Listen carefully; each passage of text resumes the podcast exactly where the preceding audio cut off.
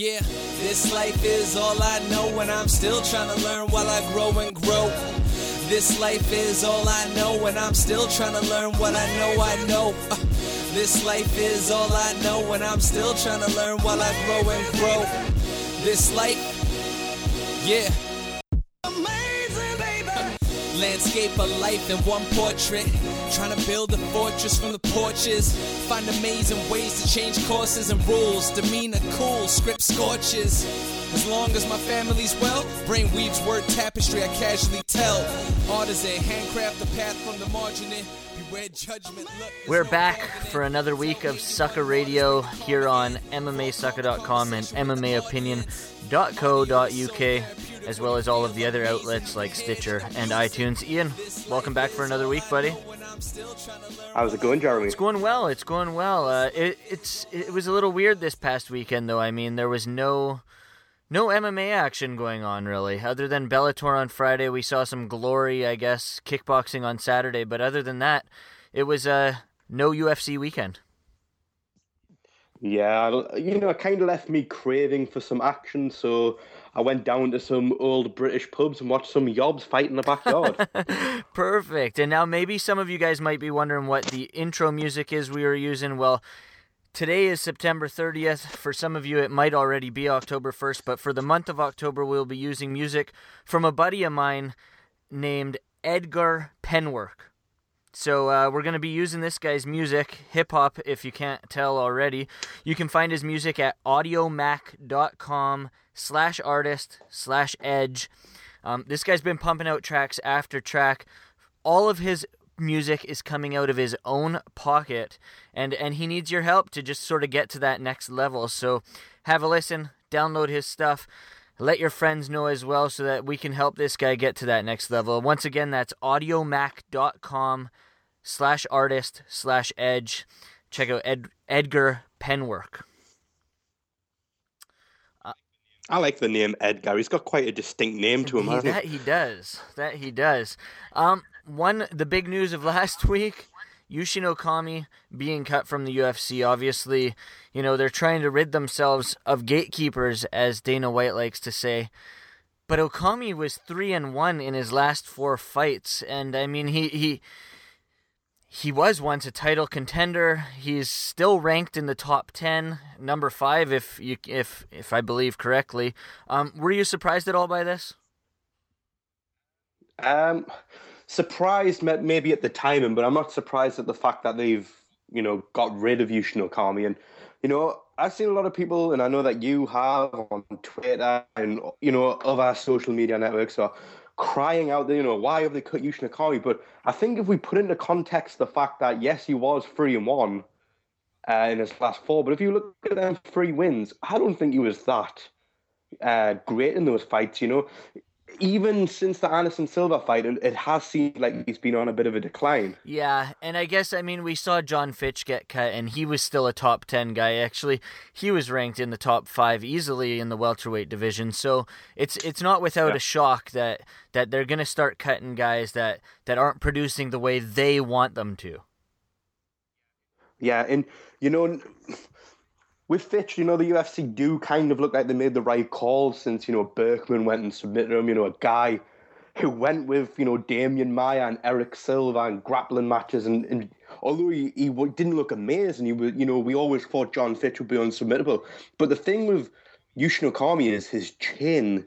Ever since that Anderson Silva fight has looked horrible. He was dropped, you know, dropped by Anderson. No shame in that because Anderson, as we know, amazing striker. But then he's went and looked, you know, he looked rocky on the feet against Buddy Roberts for crying out loud. Uh, you know, dropped by Hector Lombard, dropped by Jacare. Uh, and, you know, it's not that those are bad fighters by any stretch of the imagination, but, you know, as Dana White said in his statement, and I think it was very true, you know, a win over Yushin Okami used to mean something, and, and now it doesn't really have the ring that it did, you know, maybe two years ago. It's funny how World Series of Fighting picked up John Fitch, and then they go and they say that Yushin Okami could have a home with them. Are they just picking up bottom feeders from the UFC?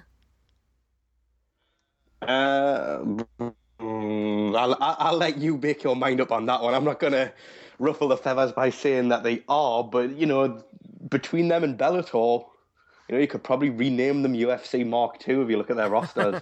well, he he wasn't the only one cut last week. We had we had a chat um, during last week's episode about Mike Ricci, the TriStar fighter who uh, was also a runner-up on the Ultimate Fighter, and we predicted that he was going to get cut. Well, it's now official. He uh, he has been cut from the UFC roster. Yeah, hallelujah to that one. You know, I'm.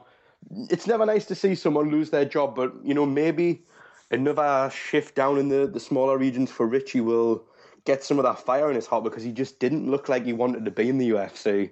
Um, and you know, we're just talking about Okami there, Jeremy. He has he has a question for you. Two years ago, if I had said to you who would win the fight, Yushin Okami or Anthony Rumble Johnson, would you have said Okami? Uh, yep. And now, if I said let's do that at the end of 2013, are you as confident that Okami would win that Not fight? Not necessarily, no. And and I think I don't know if we'd see Anthony Rumble Johnson down to that weight class again, but um, but yeah, in my mind, I mean, Okami isn't what he used to be. The name is still there, but the fighter behind it isn't. Yeah, and you know, middleweight's one of those divisions that's in the middle of a change as well. You know, last week we spoke about how lightweight and, and you know welterweight are going through changes where some of the guys who have been in that top 10 for quite a while are starting to fade out. And i think middleweight's going to be the same. And you know with i know we we had a knock on him last week after his performance but with guys like Carmont coming up uh, there's, there's only probably room in that top 10 for one boring fighter. And if you had to take a Carmi or Carmont I think Carmont does have a little bit of upside at this moment in time. And I know we're going to speak in a minute about him but Lyoto Machida coming down to middleweight as well. He's going to be taking one of those top 10 yeah, spots. let's talk about the middleweight division a little bit, dear. Uh, this past week as well, Wanderlei Silva and Chael Sonnen been going back and forth, and, and actually an attack, a possible attack at the uh, Olympia Expo in, in Vegas there. Um, do you think Wanderlei's sort of gone bonkers here, or he just wants a big payday? Well, I, I don't know if you saw the, the statement released by Dana White today. Someone asked him at one of the media days about that incident, and he pretty much summed it up perfectly by saying, you know, Wanderlei's nickname is the Axe Murderer. What do you expect? Do you not expect this guy to be crazy? He is a crazy fighter. Um, the fact that him and Sonnen were at the same event, you know, I don't know who booked uh, their guest for that one, but they didn't really prepare that one very well. But you know, I thought it was like 1996 by the first set of footage that we saw from that incident because the, that is some of the most blurred camera footage since, uh, you know, since I watched Pancrase back in 1994 when people were just doing it on bootleg cameras. now, the opponent change for the UK show, um, which you're going to be at with Michael Bisping, he's pulled out due to an eye injury. Um, stepping in for him, as you said, Lyoto Machida against Mark Munoz. Um, as a pride of the UK. What are your feelings on this? well, you know, some people are saying this is a big knock on the card, and I think it is for a certain set of fans in Britain who are very much behind the home fighter, you know, and they, and they want to see someone, you know, from Manchester. It was going to be Manchester, Bisping's hometown. Uh, do, do I think it's a bad thing for the, the UFC in the UK? Not necessarily. You know, the last two events, we haven't had a main event with a British guy in, and they've both done really well. You know, they went to Nottingham. We had uh, Stipe Miocic versus Stefan Struve, which was a hell of a fight. Uh, in February this year, we had the Renan Barão Michael McDonald fight, which was crazy. And, you know, there wasn't really a Brit high on that card. Um, the highest was Jimmo, uh, no, not Jimmo, sorry, Jimi Manuwa versus Cyril Diabate, which kind of issues. And interesting fact about that February card, you know, Wembley Arena, well known in Britain for having combat sport events, held some of the biggest boxing matches. The UFC went in there without a British guy fighting in the main event and broke the, uh, you know, the gate record there. You know, broke the record I think which was set by Lennox Lewis and Oliver McCall back in the mid '90s or so. So I don't necessarily think you need a British guy on there. It's obviously disappointing that Bisping's out, but you know, Lyoto Machida and Mark Munoz, that's a hell of a fight, especially if uh, you're a fan of you know high level mixed martial arts. Let's speak about Machida's original opponent, Tim Kennedy. He's taken to Twitter, um, looking for a new opponent. uh, he's not just going after one guy; he's going after the entire middleweight division. Yeah, yeah. you know, he needs to be careful that he doesn't get what he actually wishes for because uh, if he gets somebody of a even even keel, I think you know, I think Lyoto Machida would have beat Tim Kennedy quite handily. I don't know if he would have been able to strong because Kennedy's got a good chin, but I don't know what Kennedy could have done in that fight. Um, it's it's actually going to be interesting to see who they give that fight to. I think it's been very funny to see him try and pick fights with people on Twitter, and some of them have been funny comments. Uh, but you know, I think it's more likely we're probably going to see Tim Kennedy versus someone like Chris Camozzi. Yeah, and and Camozzi responded to it as well. Um, is it is that a fight that you would like to see, or or is there someone else in mind that that would pique your interest with Tim Kennedy?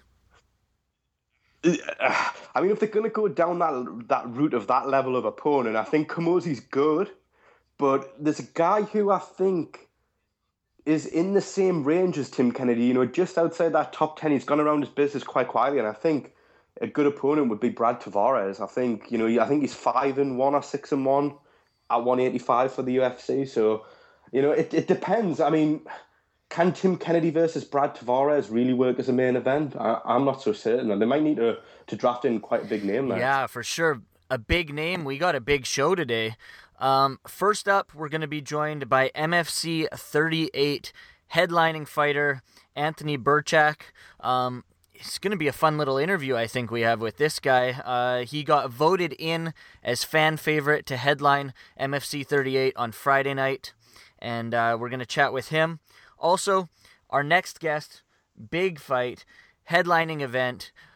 Man, we got a main event show here, hey?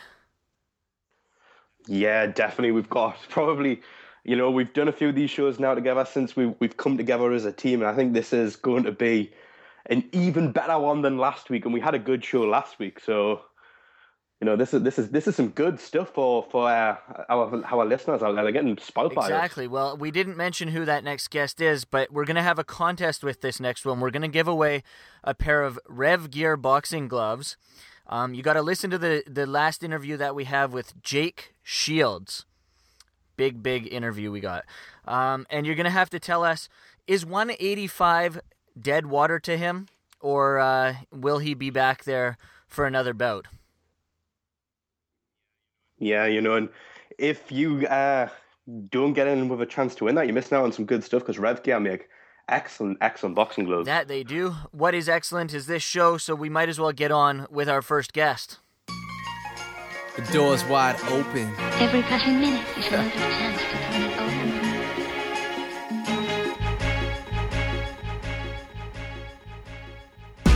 Standing on my own two, last lap, last run, run around the track chasing ASCAP. Add that to fatherhood, new career juggling. Now I need multiple arms. He was voted by the fans to be in the main event at MFC 38 against Tito Jones. Please welcome Anthony Birchak to the show. Anthony, thanks for doing this, man. MMA sucker, what up? Anthony, before before we talk the fight, we just want to say congratulations. We know you had a. Uh, a son this week. How, how has this past week been for you? This week's been uh, emotional roller coaster. I've had the birth of my son, the death of my friend, the the funeral. I mean, it's just been you know a crazy ride altogether. But you know all the all the sad stuff's over, and it's time to focus on you know good positive things now. Uh, you know, MFC 38 is coming up. The fans did vote me in as as main event uh, you know, that's just an exciting in itself to to knows, the fans want to see me headline a card again. Yeah, you were voted in by the fans in the main event, um, obviously for this upcoming MFC fight. That's something that we haven't really seen before, having the fans choose who they want to see in the main event. Were you surprised at all that you were voted in as the main event, especially with the competition you were up against?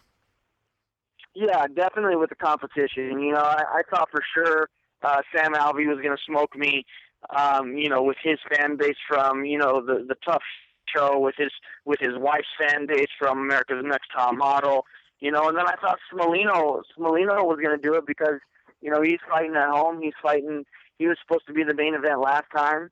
Uh, you know, and, and my fans and supporters really rallied together and, and they did an amazing job of giving me that extra push to uh push past those guys and and be the main event. Now, is there any added pressure when you're the main event, especially since this is a title fight? Oh, not at all. Not at all. I don't even see it that way. This is like my fourth main event in a row. Um, I mean, I thrive on that kind of that kind of environment, that kind of pressure. You know, it's uh, I just see it. I don't see it as the main event. I just see it as on the last fight of the night. You know what I mean? Yeah. Now you know you're you're main eventing the MFC, and throughout your career you fought for a, a number of organisations. But what's it like being an American fighting for you know a big Canadian promotion? You know, it's, it's pretty interesting. Uh, you, know, I, I, I last um, at MFC 37 you know, I had said in several different interviews and several different media channels that I wanted to be the adopted Mexican son of Edmonton. Um, you know, and, and uh, Edmonton did exactly that. I walked in there, and you know, they were shouting Birchak, Anthony, you know, this, that. They they truly opened me with uh, or welcomed me with open arms, and um, I couldn't have asked for a better support system there. The fans in Edmonton are great. You know, uh, this time I want the same thing. You know, I'm coming back uh, to my adopted home um, you know, I want the fans to really make my my opponent feel alienated. Uh, you know, and, and like I'm the hometown hero. Um, you know, like I said, I was really amazed that they they, they did that last time, and and uh, it was just a really cool experience to be an American fighting out of my country, out of my element, and everybody made me feel yet so so comfortable. You know what I mean? Yeah, and as you said, this is obviously your second fight for the MFC. Uh, do you see yourself being with you know this promotion for quite some time now? Because you know early on in your career you've bounced uh, around a few different organisations, you know, getting fights here and there. But you know the MFC are, are quite a solid promotion. Do you see yourself staying with them for quite some time? Oh yeah, for sure. You know they they signed me to a four fight deal. Uh, Mark and Manon have given me a home you know, I want to be the face of the bantamweight division. I've promised them, you know, numerous times that I'm going to be the first bantamweight world champion. Uh, you know, I think uh, they're giving me a good spot to, um, you know, root in and really, you know, build a name for myself and become a household name. Um, you know, once I once I win this world title, uh, I plan on defending it, and uh, I'm sure, you know, me and Marco will renegotiate uh, shortly after that. Now you've had it. You had a your your pro career has gone very good. You're ten and one, but you lost your one amateur bout that's listed on Sherdog. What made you decide to change pro after only fighting that one amateur bout? Well, I fought that guy. His name is Nate Burrell. He was uh, a friend of mine for a while uh, during high school. You know, we used to hang out all the time, and you know, the road just went south with that guy. We ended up having a, a terrible falling out. Um, you know, and uh, one day I got a phone call and said, you know, hey, uh, you know, you want to fight Nate Burrell? And I was like, are you kidding me? Let's do it. So, you know, I took it on two weeks' notice. Uh, that was the younger me that, you know, just wanted to fight with aggression, wanted to fight with, you know, malice in my heart. And at the time, it was, you know, not the brightest idea. I thought it was great. You know, I thought that's what a fight was about, was going in there and taking each other's heads off. Well, the thing that that happened was we did exactly that. He was a state champion wrestler. I was a wrestler. None, none, that fight didn't see the ground once. We stood in the pocket and punched each other silly. Um, you know, it went it went three rounds, and in the third round with 40 seconds to go, uh, he I'm sorry, he had shut my eye in the first round, um, and I ended up making it into the third round. And it, later in the third round, uh, he was a he was a southpaw, in fact, and uh, he caught me with a, a hook over the top when I threw a really lazy jab, and uh, I couldn't see out of my eye anymore. So the the referee stepped in and stopped it. Wow. But now, um, go on, yeah. yeah. I, I after that, you know, they obviously they were like, you know, out of the pros, out of everyone, those amateurs had fight of the night for sure. They stood in the pocket, they punched each other in the face, and they they came to fight. And you know, we did exactly that after that, I, I vowed to myself that I will never have another fight of the night performance or I never fight like that for free ever again. so would would you if you didn't take that fight, would you have gone straight pro without that fight? I don't think so because I would have been like, oh, I'll just you know cruise through the amateur division and you know you start smoking guys left and right. But the thing was, is like I said, I'm never gonna put on a show like that again for free. Yeah, for sure. Now, before we get to your fight with with Tito Jones, I, I wanted to ask you about uh, one of your past fights that you fought in 2011. You fought for for Bellator and you won that fight. Why was this just a one fight deal? You know what? I'm not sure. I, I get that question asked a lot. You know, I came out and I and I did. um You know, I put on a great show. Uh I came out and hit a double leg right off the bat. Took the guy down to his back. Uh, I got caught in a guillotine, and all I remember was thinking, "This is how it ends right here. I lose my, I lose my Bellator debut by guillotine in 10 seconds. And as soon as I started going fuzzy, he juiced his arms and he let go. I came up and just started landing the biggest Donkey Kong hammer fist I could I could summon out of my belly. So I mean, I ground and pounded him for the next three minutes. I didn't let him up once, and I ended up uh, flipping on one of my favorite submissions and, and getting the finish. Um, after the fight, you know, Ed West was my uh, my who has been my longtime teammate, training partner, coach, uh, you know, MMA guru, and uh, Bjorn at the, at the time Ed was one of the the guys that was in the finals with Zach Makovsky uh, for the Bellator World Championship. So, you know, Bjorn Rebney came up to Ed and was like, "Hey, I loved your guys' energy, loved your guys, you know, the way he came out. Like he really came to fight." Um, never heard anything after that. Wow, that's that's a bit crazy. You know, we sometimes hear that about Bellator that they keep signing fighters on one fight contracts and they, they do well and then they don't give them a fight. But um, I'm I'm a bit of a, a fan of of uh, the smaller events in Brazil, Anthony. And I remember first seeing you, uh, and it's probably a bad memory for you because it was your only loss of your career. But it was at, at Amazon Fighting Championships one in Brazil, which a lot of people don't realize was actually a really stacked card. You know, there was some good fighters on there like Ricardo Arona and Royler Gracie and Ueda fought in the main event. Um, you know, we see the, the UFC go to Brazil and we can tell the fans there are crazy. But what was it like going down to a, a more of a grassroots level? Well, you know, were the fans crazy? Oh man, yeah, the fans, you know, and and it wasn't that they were hostile. I don't speak Portuguese, so they they could have been hostile. They they could have been screaming things at me in Portuguese that I wouldn't have I wouldn't have liked to hear, you know. But uh man, I knew I felt that I belonged there. You know what I mean? Walking out to fifteen thousand people just screaming their heads off, wanting to see a fight, stepping in that that arena and you know just really feeling the thunder of the crowd. I remember uh he took me down and the crowd went ah, and I was like, wow, that was really cool. so I was you know, I, I think that was another younger me. You know what I mean? It was a bad experience. Um, I went up a weight class uh, and fought at 145 because I thought I was, you know, the king of the world, six and zero oh with, uh, you know, five submission finishes, and um, you know, I they talked me into going up a weight class to fight George Clay, who has the third longest MMA career in history. He's currently like 16 and two. I'm the last win on his record right now you know, but they were like, you know, you're young. He's been sitting on the couch for three years. He's like 38. You're to outpace him. You know, you're to outpace him. You're to outwin it. So, you know, they talked me into it. I didn't have to cut much weight for that. And uh, you know, we went down there. There was a lot of a lot of BS with my passport, a lot of BS with my visa. I didn't get my passport till like the day that I was leaving to the airport for the fight. I didn't even know if I was going to get in.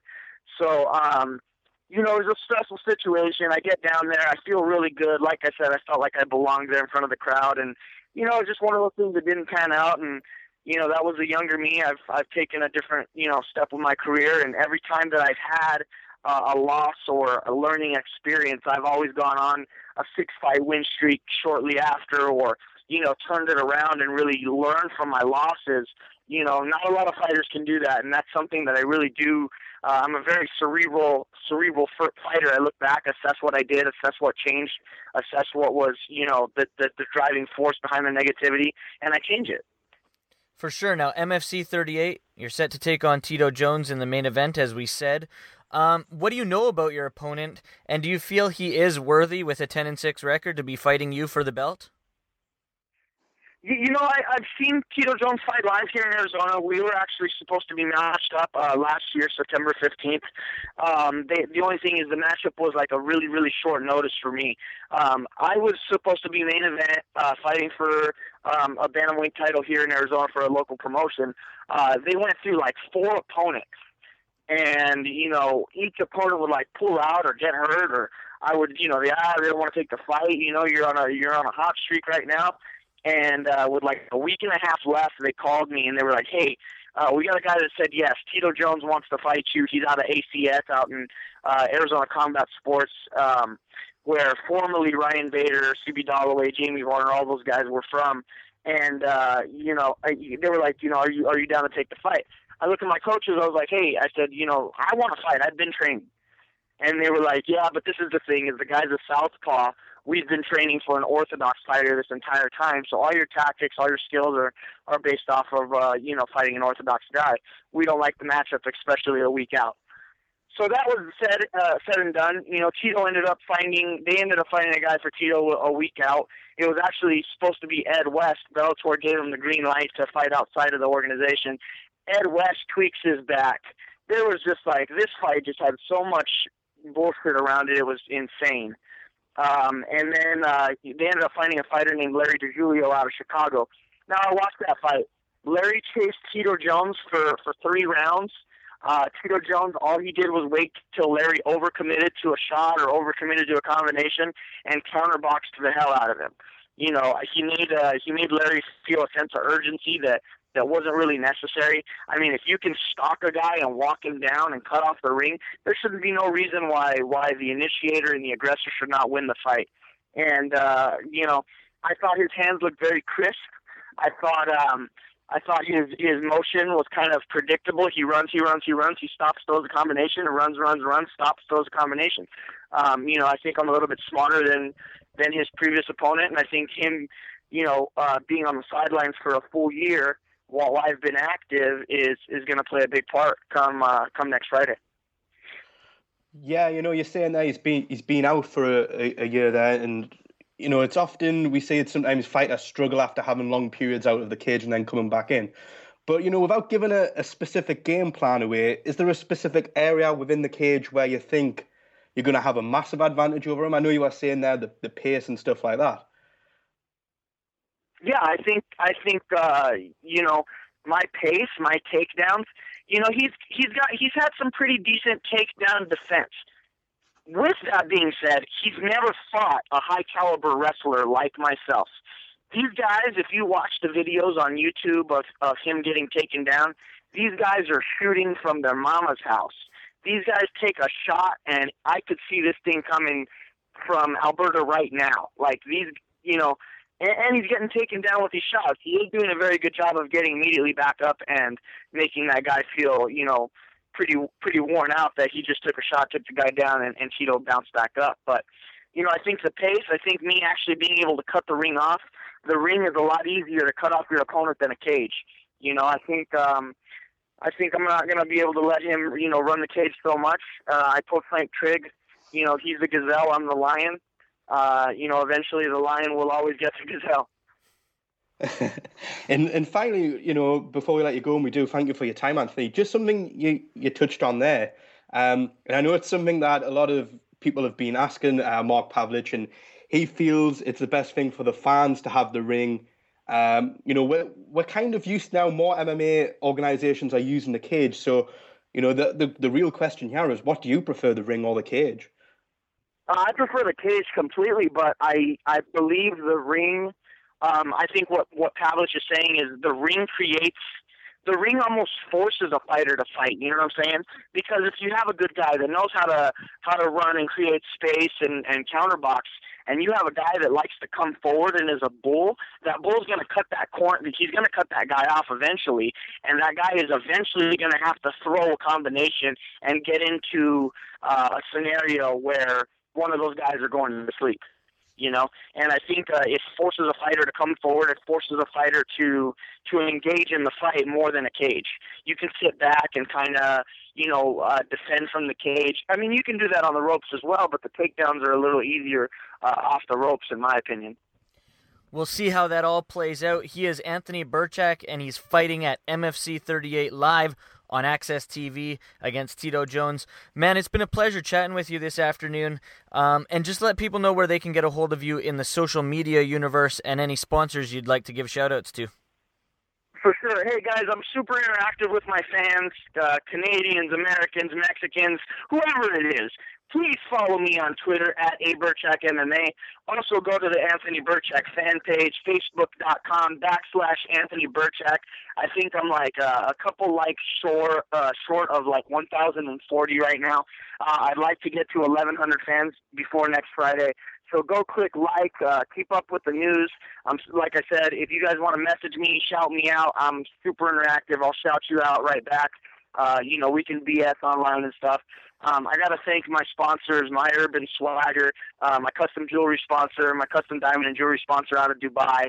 Um, I want to thank Zyphos Training and Tactical here in Tucson that have been a, a great help. Um, the official clothing sponsor of Anthony Birchak, Contract Killer. We got some big things we're gonna we're gonna unveil uh, next Friday that Contract Killer is gonna be that's been working on. Um, my my management, Lutha Elite Sports Management. Uh, go to www.luthaeliteMMA.com.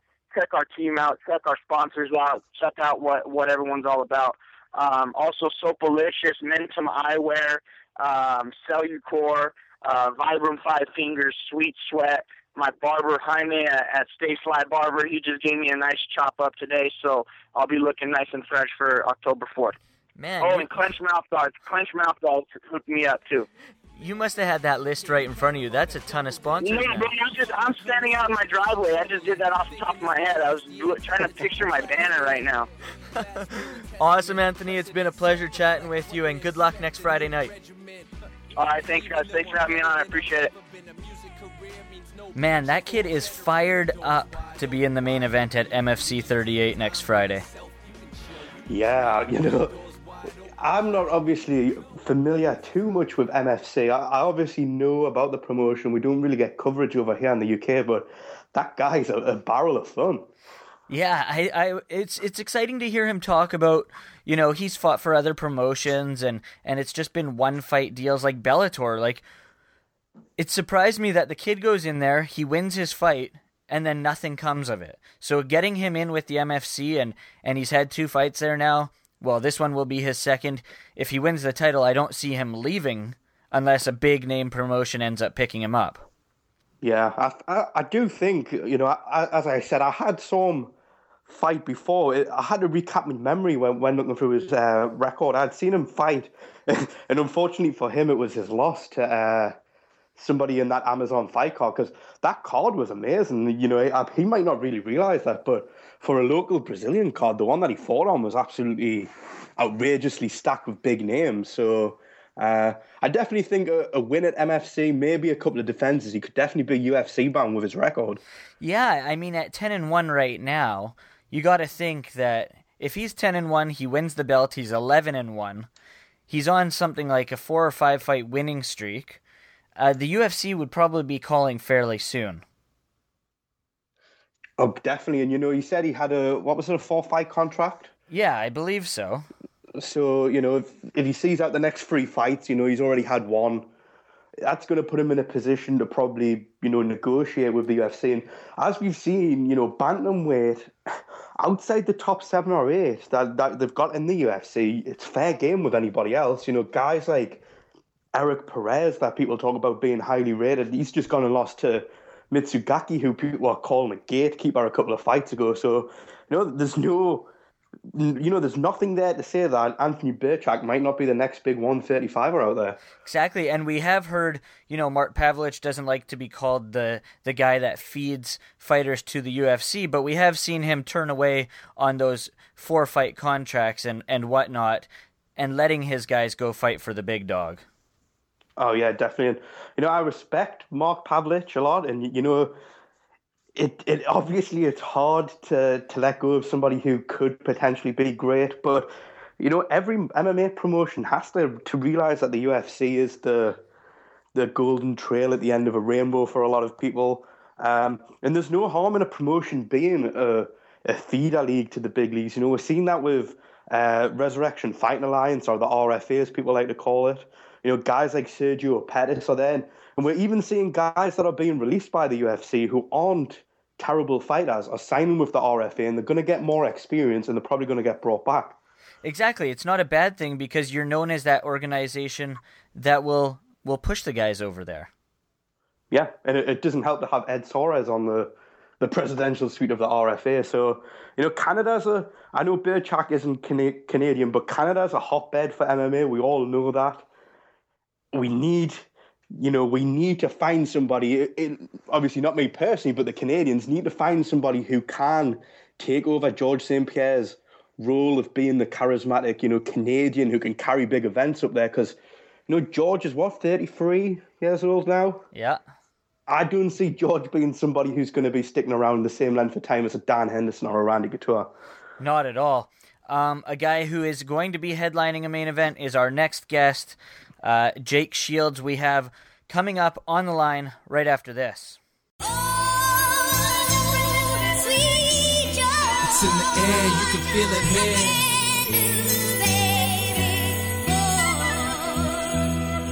Uh. It's in the air, you can feel it here. Even with your eyes wide shut, you can see it clear. Yeah. It's in the air, you can feel it here.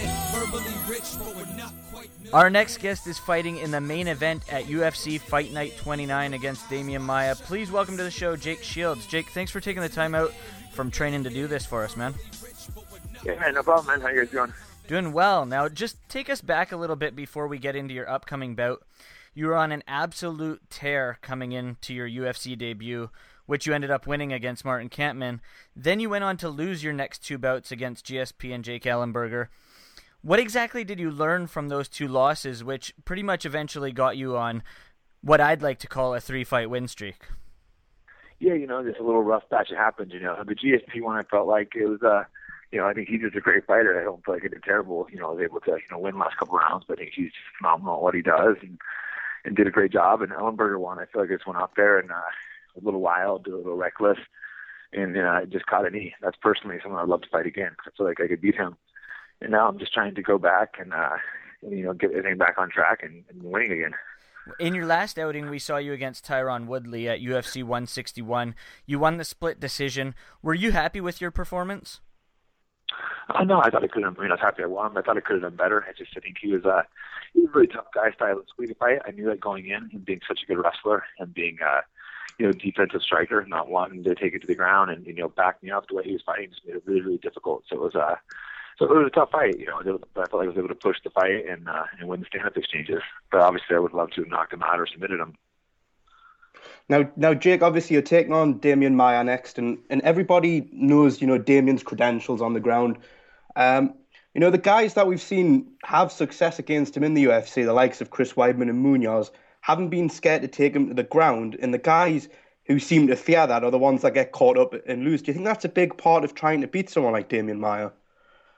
Yeah, yeah. I mean, I agree. Personally, I want to take this and make it a ground fight. I mean, you never really know where a fight's going to go. I mean, I've got my stand-up ready too, but I want to go and put the pressure on him, take him down, and uh, and I want to try to submit him. You know, I'm going to try to pass the guard and go for submissions and uh, and and do what I do.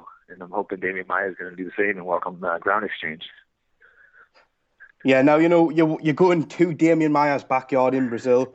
We saw you fighting enemy territory in the past. You know, you went to Canada and took on GSP. You can't get really big on that. What's that like? What's it like to go into someone's backyard and fight them there?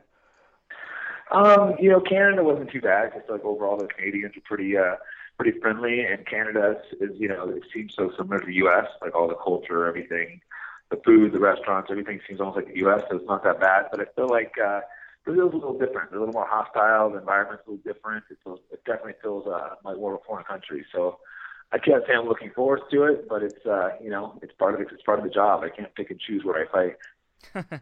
now, if you look at the UFC rankings, which which um, I have, uh, Maia's ranked at number four in the welterweight division, and yet you're nowhere to be found on there right now. Um, what are your thoughts on the rankings themselves, and do you ever wonder what the heck the media is thinking when they're uh, putting these rankings out? Yeah, you know, I think it's really weird considering I've beaten so many guys in the top rankings. You know, I'm not quite sure why I don't rank there, but it's uh, you know, it's not something I worry about too much. I just go out there and worry about winning the fight, and I know I can go out there and beat Demian Maia. And then possibly, if I beat him, I'll break the top ten. But who knows? well, the guy, yeah, because Maia just got into the welterweight division three fights ago, I believe, and and he's ranked in the division, and and you're not. It, it just sort of boggles yeah, my mind. Beat, yeah, and I've definitely beaten you know, beating so many guys in, in the rankings. So it's kind of weird, but like I said, it's not something I worry about. Exactly. Now we saw a photo of uh, you posted in August um, that you got the chance to train with the legendary Hickson Gracie. What was that like? That was awesome. He's a guy I've looked up to for years. You know, I think he's uh, the best jiu-jitsu guy of his generation. So the chance to train with him and pick his brain and learn Oh, things definitely. was just amazing. Definitely, he's definitely somebody who has a, a bit of an aura around him. Whenever anybody mentions Hickson's name, uh, uh, you know, people seem to tremble at the idea. So I can imagine that's an experience. Uh, just to Yeah. pick up on what on something we were talking about just before, Jake. You know, we were talking. Demian's come down. He's he's got ranked. Um, it seems like welterweight's kind of going through a change of guard. You know, guys who are in that top five for a long time, like Jon Fitch and Koscheck, are slipping out, and we're getting guys like Hendricks and, Ro- and Rory MacDonald coming, and Demian Maia and people like that. When you're looking on the outside, looking in at you know potential fights, does that excite you when you see all these new guys coming in? Oh yeah, you know I love new fights. You know I want to go out there right now. Right now, Demian Maia's in my mind, but I'd love to go out there and uh, take him out, and then you know, yeah, fight someone like Rory MacDonald or Hendricks or uh, or or rematch uh, Carlos Condit. There's so many great fights out there. But I'm hoping to get through this one and then fight someone uh, some- someone else ranked in the top five. Definitely, and you know, 170 is a, a very good division. You know, we saw you briefly step back up to, to 185 to fight Herman. You're back down at 170. Does that mean 185's now dead in the water, or if the right fight comes along, would you be interested? Yeah, yeah, I, I- I would go up, but overall those guys are so big. I think I just stick more at 170s. You know, I'm weighing, I'm at 183 this morning, and those 85 pounders are coming down from like 210 pounds. They're just so big, and you know, I feel the Yeah. you, you feel you feel the weight difference. So overall, the 170 is the better weight for me. But for yeah, I'll, I'll move up for the right fight. Now we, we, we know your good buddy and teammate Gilbert Melendez has a fight coming up as well. Um, is it is it always good to have someone in your camp to train with who has a big fight coming up? And how's he looking? Yeah. Yeah, no, it's great. And, uh, you know, train on to this fight, push each other. The only downside we haven't sparred as much because we're both fighting southpaws and we're both both conventional, so we're sparring a lot of other people. But he's looking great. I mean, he's uh, he's ready to go out there, and I'm excited for his fight. I'll be out there in uh, Texas with him. Unfortunately, he's not going to be able to come to Brazil because he's got to stay here and prepare for his fight. Just two more questions here for you, Jake, before we let you go. We know you have to get on Yeah. to training, but um, dream scenario: you finish Demian Maia. Where do you think a win puts you in the title hunt at 170 pounds? I would think it'd put me uh, one fight away from a title fight. You know, I feel like if Maia wins, he probably gets the next shot. So I would try to fight someone, uh, you know, like Roy McDonald or Carlos Condit, and hope to get a title shot. But you know, you, you never really know. There's just so many variables and factors. It's just uh, you never know what's going to happen in the sport. Well, one thing we do know is that in November, well, hopefully it happens, George St. Pierre is set to face Johnny Hendricks. How do you see that fight going down? Because a lot of people are picking the underdog to, to dethrone George St. Pierre. It's a really good fight, and I think Hendricks, you know, he could win with that big knockout. But overall, I think GSP is so uh, so, so athletic and so smart, puts his game plans together. I think he'll be able to stay away, you know, pick pick apart with a jab, start getting some takedowns, and uh, Hendricks will get a little tired. I think GSP will start picking him apart later on. He is Jake Shields. He's taking on Demian Maia at UFC Fight Night 29 in Brazil. Jake, thanks a lot for taking the time to do this, man, and just let people know where they can get a hold of you in the social media universe and any sponsors you want to give shout outs to.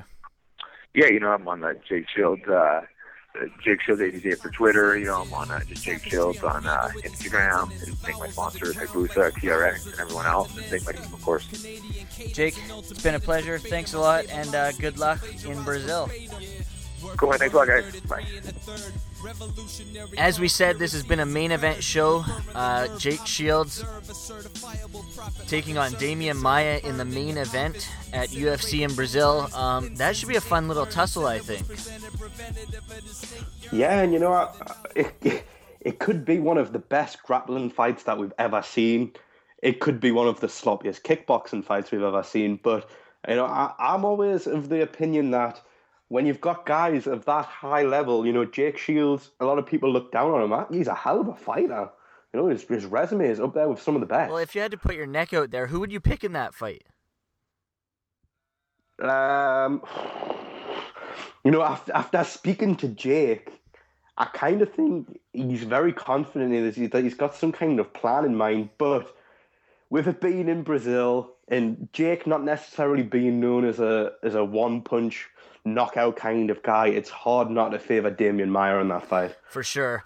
Well, as we said, this Friday night we got MFC 38. Our first guest, Anthony Birchak, will be fighting on that card, but we've also got Bellator 102. Um, anything on the Bellator card that, that sort of gets on your mind? Well, if like me, you like sloppy heavyweight fights, then Bellator 102 is the card for you this week. You know, we've got we've got Cheick Kongo fighting Mark Godbeer or Goodbeer or whatever. You know, Bellator picked up somebody from the local supermarket there for Cheick Kongo to come in and get his first win, and that's one of the semi-finals. And then on the other side, we've got Lavar Johnson. You know, as if it wasn't enough that he somehow got in the UFC, he's now got a Bellator contract he's fighting Vinicius Queiroz. and you know this is how bad Bellator's heavyweight division is. Vinicius Queiroz fought in the UFC once and got rear naked choked by everyone's favorite British heavyweight, Rob Broughton.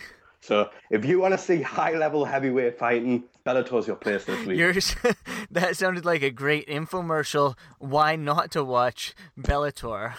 you you seem like you were just holding yourself back from breaking out in laughter.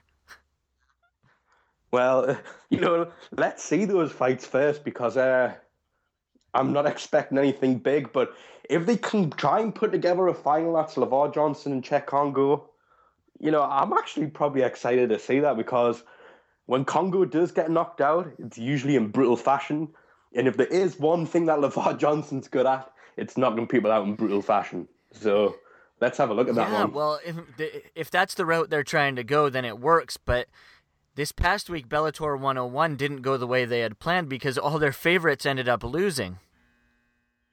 Yeah, yeah, but you know that's that's the roll of the dice you you sometimes take when you've brought in good, talented young fighters. You know, Will Brooks looked fantastic. Uh, probably the best I've seen him, to be fair. Um, John Alessio has always been tough, man. He got dominated. You know, dominated more than some of these UFC guys did to to Alessio. So that was interesting. But you know, the, I'm, I want to be the first one to say this, and I know you'll probably back me up. I want to kind of start a Facebook campaign for Marcus Davis to retire. Yeah, I think it's about his time. He loves fighting, um, but fighting doesn't seem to love him. Yeah, well, I used to love playing hide and seek when I was 12. I would still like to play it now, but there comes a time when you have to draw a line in the sand and realize stuff's not acceptable when you get old. well, we also spoke MFC 38, um, Anthony Birchak, Tito Jones in the main event.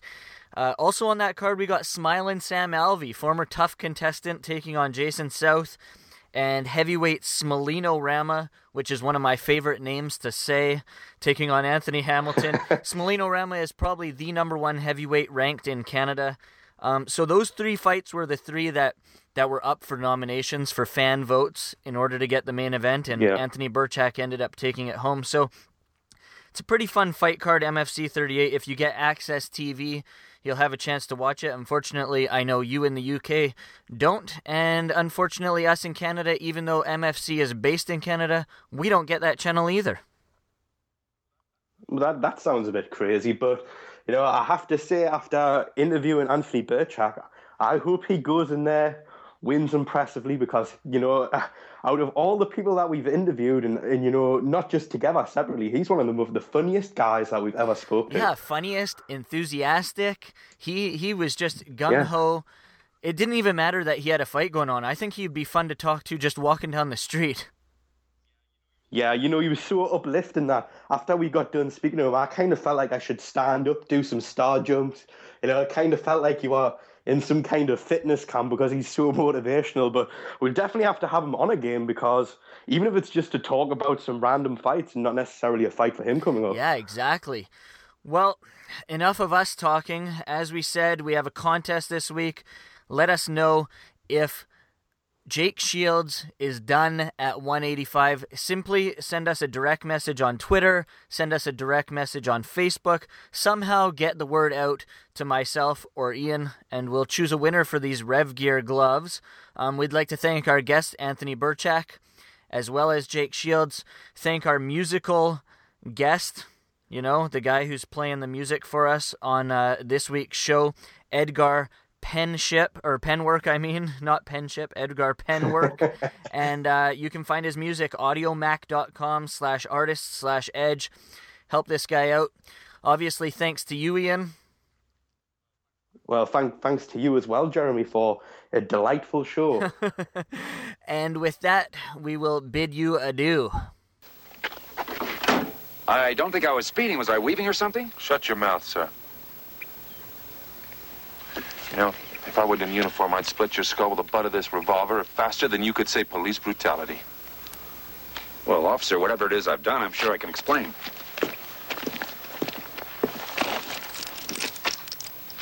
Explain this, you sadistic bum. Oh, my God. You know what the penalty for animal cruelty is in this state? No, sir, I don't. Well, it's probably pretty stiff. Oh, you can't think I'd do this on purpose, sir. I... Look, I, I tied him to the rear bumper when I was packing the car. I, uh, it was very confusing. I must have forgot. I... I'm very sorry. I feel terrible. How do you think that little dog feels?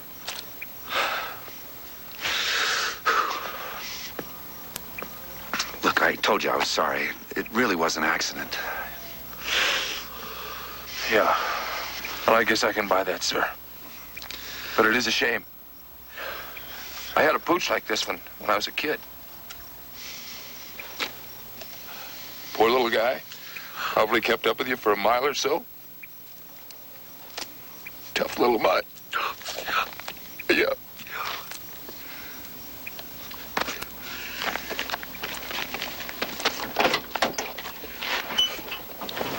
I was afraid you'd get pulled over, Clark.